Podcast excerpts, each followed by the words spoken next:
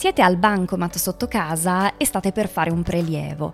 Scegliete l'importo, digitate il PIN e prima che le banconote vengano erogate sullo schermo compare una domanda. Stampare la ricevuta? A sinistra c'è il sì e a destra c'è il no, ma accanto alla parola no notate anche l'immagine di un globo terrestre verde e azzurro con la didascalia scelta ecologica. Ecco, avete vostro malgrado appena fatto conoscenza con un nudge. Invece vi è mai capitato di notare che nei supermercati le caramelle e gli snack sono sempre disposti vicino alle casse per gli ultimi acquisti di gola?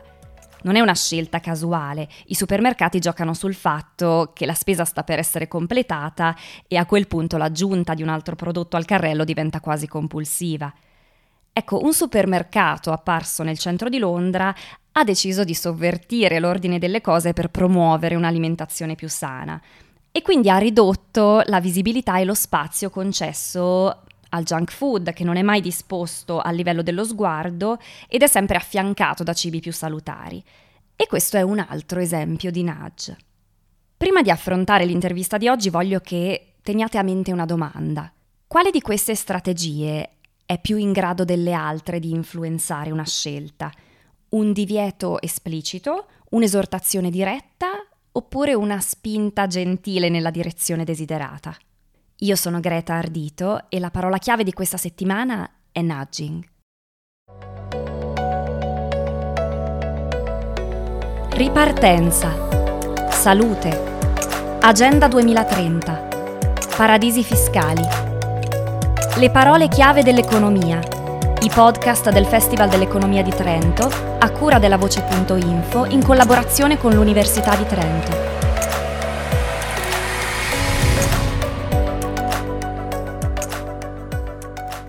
E oggi parliamo di nudging con il professor Luigi Mittone, che è professore ordinario di economia politica all'Università di Trento e direttore del laboratorio di economia cognitiva e sperimentale sempre all'Università di Trento. Benvenuto professore e grazie di aver accettato l'invito. Grazie a voi per avermi invitato. Allora professore, visto che non si tratta di una parola che fa parte dell'esperienza comune, diciamo, cerchiamo di spiegarlo bene. Cosa significa nudge oppure nudging e da dove viene questa espressione? Ecco, la parola nudge e poi nudging sono state prese direttamente dal titolo di un libro di Sunstein e Thaler, questo secondo tra l'altro ha poi vinto il premio Nobel per l'economia, e il titolo del libro era appunto Nudge ed è una raccolta da un lato di lavori di tipo metodologico, dall'altro di lavori di tipo applicativo, dove si presentano degli esempi appunto di nudge.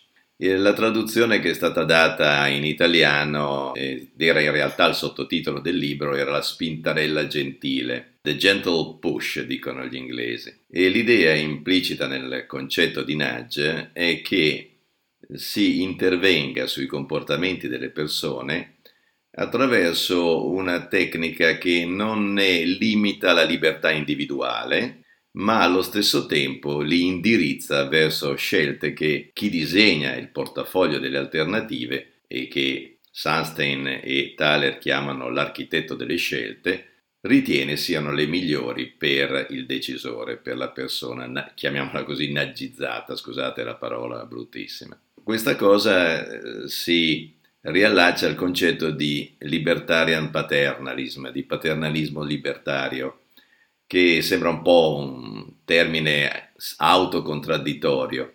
Combiniamo infatti insieme una visione paternalistica dello Stato, vale a dire lo Stato come eh, ente, istituzione che guida i comportamenti, che vuole guidare i comportamenti, che deve intervenire per guidare i comportamenti e dall'altro lato invece libertarian, libertà, libertà di scelta, libertà di scegliere le cose che si preferiscono indipendentemente dalla visione paternalistica dello Stato. Ecco qua un po' questa contraddizione apparente. Quindi essenzialmente lo Stato, che è l'architetto delle scelte individuali, anziché intervenire direttamente in modo coercitivo, dà delle indicazioni, possiamo dire così, indicazioni che si propongono di guidare comunque la persona verso l'alternativa che lo Stato ritiene più giusta, ma senza ledere la libertà individuale. È corretta questa sintesi? Esatto, infatti il, la tecnica del nudge la possiamo benissimo vedere come alternativa a quella dell'introduzione di leggi.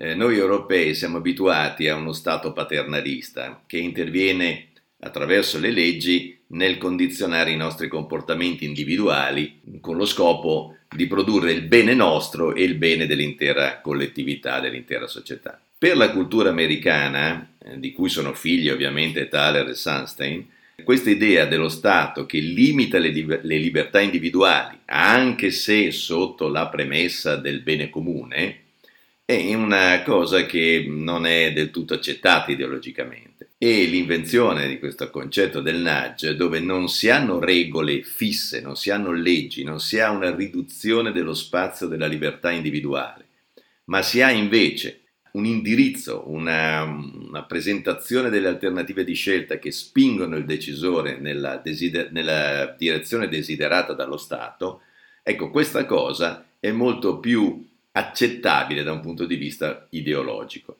Quindi le leggi sono un modo alternativo agli interventi di nudging. Naturalmente possiamo anche immaginare di scrivere delle leggi che sono in un certo senso naggizzanti, vale a dire leggi che massimizzano la probabilità che le persone si conformino a quello che la legge vuole che loro facciano in maniera spontanea, cioè senza bisogno dell'intervento correttivo, multe, sanzioni, ispezioni da parte dello Stato per ottenere i comportamenti desiderati. Quindi si possono anche combinare nudge con leggi. Ecco, facciamo però un esempio pratico di nudge, proprio un caso in cui appunto anziché intervenire direttamente con una legge, quindi limitando la libertà dell'individuo, si è invece cercato di correggere un comportamento facendo uso di questa spintarella gentile. Uno degli esempi più famosi, che anche è contenuto nel libro di cui parlavo prima,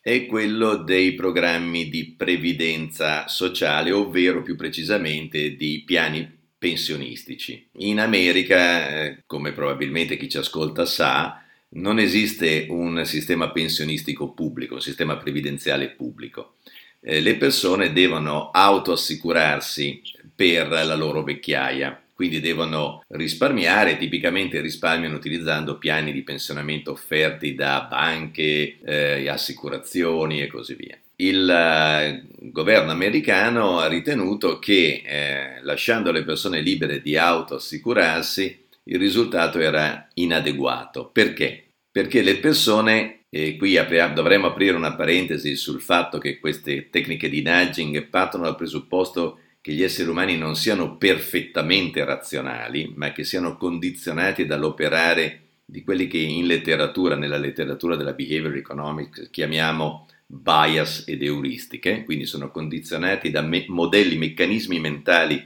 non perfettamente consapevoli, che li portano a fare delle scelte senza che siano perfettamente consapevoli delle conseguenze delle scelte. Dicevo, le persone sono miopi, valutano meno il benessere dei loro stessi quando saranno anziani rispetto al benessere immediato di loro stessi adesso.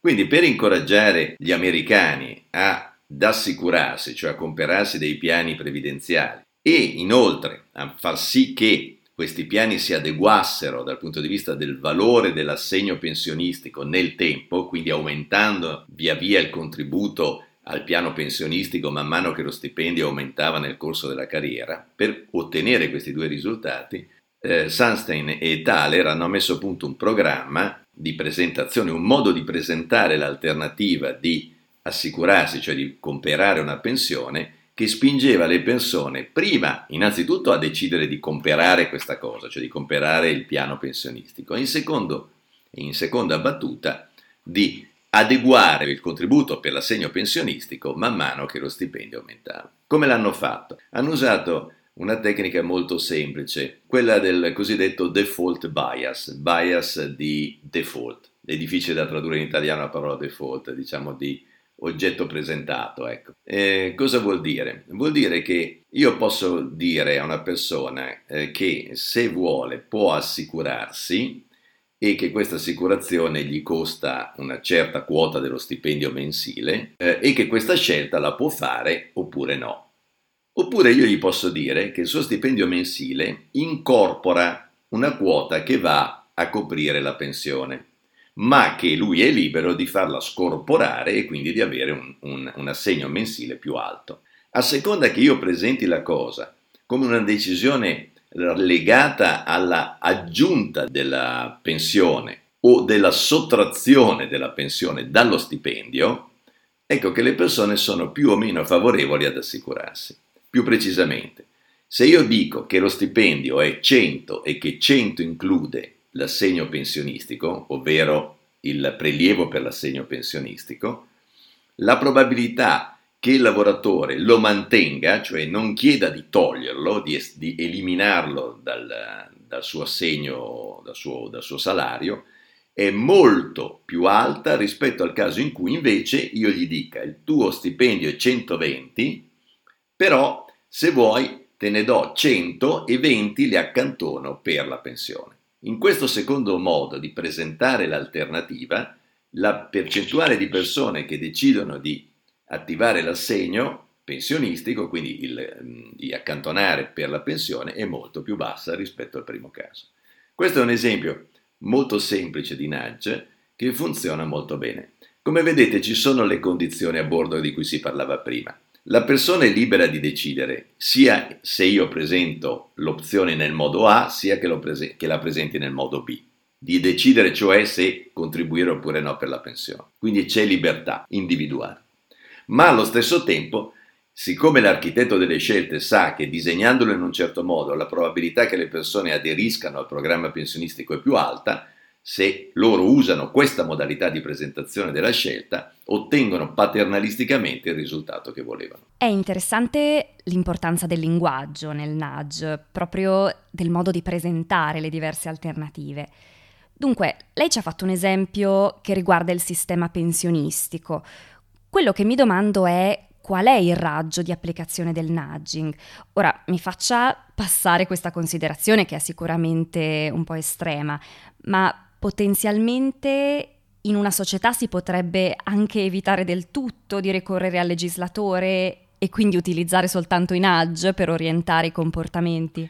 Allora, il campo di applicazione di queste tecniche è vastissimo e infatti ci sono molti esempi che vanno ad esempio, vanno dalle misure che prevengono l'obesità, il fumo, l'eccesso di uso di bevande alcoliche, eccetera, eccetera. Ci sono tantissimi campi sanitario e così via in cui sono stati pre- predisposti questi nudge di cui parlavamo prima. Eh, dire che i nudge possono sostituire le leggi in toto eh, beh, naturalmente è un'affermazione troppo forte che non, non, certamente certo. non mi permetterei di fare. Tuttavia mi aggancio a questa domanda per dire una cosa che secondo me è abbastanza rilevante nell'ambito di quello che stiamo dicendo, e cioè il fatto che una delle differenze importanti tra un nudge e una legge sta nel fatto che la legge è esplicita, il nudge non lo è. Se io faccio una legge, chiaramente eh, chi è sottoposto a questa legge sa che io l'ho fatta, come funziona e quindi è trasparente, diciamo. Il nudge invece, proprio per la sua caratteristica di essere una tecnica di presentazione delle alternative di scelta, può non essere affatto trasparente. L'esempio che vi ho fatto del piano pensionistico non è che ai, ai, lavoratori veniva spiegato che gli veniva presentata questa opzione in quel modo perché, sapevano, perché si sapeva che in quel modo avrebbero scelto di aderire al piano pensionistico in una percentuale più alta. Non veniva detta questa cosa. Non so se mi sono spiegato. E quindi, da questo punto di vista, i nudge hanno un problema etico, non sono trasparenti quanto lo sono le leggi. Certamente però portano con loro il vantaggio di non limitare la libertà individuale. E questo è un vantaggio che naturalmente poi la società deve valutare, perché è un vantaggio che ha una valenza politica e ideologica. Ecco, è vero che la libertà individuale viene preservata, è anche vero però che noi stiamo dando per scontato che l'architetto che progetta questi nudge sappia sempre cosa è meglio per me che devo scegliere. Lei già faceva riferimento poco fa alla questione etica legata alla trasparenza e più in generale le chiedo quali sono i potenziali rischi legati al fatto di usare il nudging? Eh, di fatto il nudge è una tecnica di manipolazione delle scelte. Noi siamo abituati a vedere tecniche di questo tipo nel campo commerciale, del marketing e così via, eh, sempre naturalmente all'interno dei, dei, limiti che le leggi impongono alle campagne pubblicitarie, eccetera, eccetera. Quindi questo è è uno dei problemi del nudge, è di fatto una tecnica di manipolazione delle scelte. Questa è una dimensione etica che si riallaccia a quello che dicevo prima. Ma poi c'è il problema che ha detto lei. Come posso essere sicuro che l'architetto delle scelte sa che cosa va bene per me? L'architetto delle scelte potrebbe sapere cosa va bene per la società e questa è la base sulla quale si giustificano le leggi paternalistiche di cui nel nostro paese eh, abbiamo moltissimi esempi. Eh, ma eh, se dobbiamo riflettere a livello individuale, eh, beh, la cosa diventa molto più complicata, perché si assume che quello che va bene per me individu- come individuo sia quello che va bene in media per gli individui come me, il che non è affatto detto che coincida col mio bene. Questo è un altro problema etico del nudge quando viene presentato come un modo per migliorare la qualità delle scelte individuali e non invece per migliorare la qualità delle ricadute sociali delle scelte individuali che è una cosa diversa. Tenga conto che Sustain e Thaler nel loro libro di fatto sostengono la tesi del benessere individuale, non di quello collettivo. Cioè dicono che le persone nagizzate fanno scelte migliori per loro stesse, non per le conseguenze che sulla società queste scelte individuali possono avere. Lei ha detto che il nudging è un modo per migliorare le conseguenze sociali delle scelte di ognuno, quindi si potrebbe dire che è un modo per generare esternalità positive. Ecco, prima di chiudere, io vorrei portare questa riflessione nella realtà che stiamo affrontando oggi. Noi in questi mesi abbiamo imparato fin troppo bene che per limitare la diffusione del Covid-19 sono diventati fondamentali i comportamenti individuali, quindi l'uso della mascherina, il distanziamento sociale.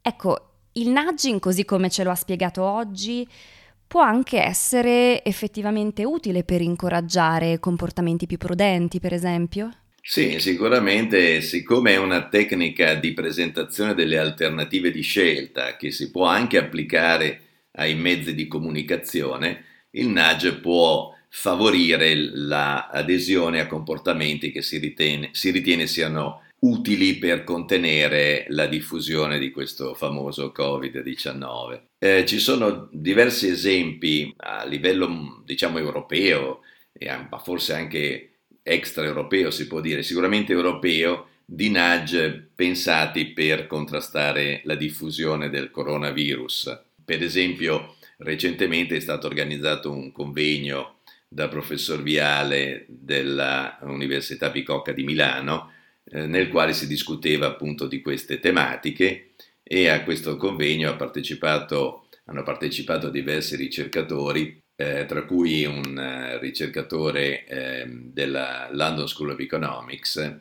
eh, che si chiama Adam Oliver, il quale ha proposto alcuni esempi di nudge applicabili appunto al Covid. Devo però dirvi, con molta, devo dire a tutti coloro che ci stanno ascoltando, che in realtà per quanto riguarda i comportamenti relativi al Covid, tutto sommato le cose sulle quali si può intervenire eh, sono, hanno realizzato, almeno per quanto riguarda il nostro paese e per quello che mi pare di leggere eh, sulla stampa, dei livelli di adesione molto alti.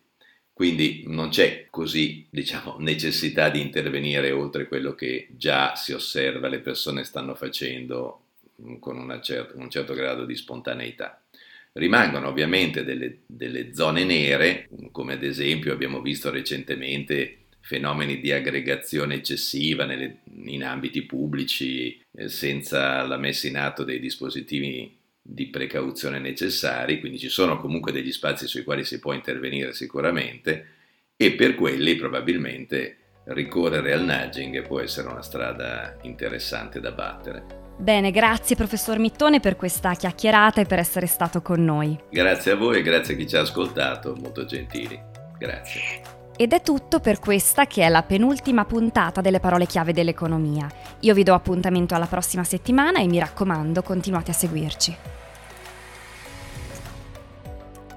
Il Festival dell'Economia di Trento è promosso dalla Provincia Autonoma di Trento, dal Comune di Trento e dall'Università degli Studi di Trento.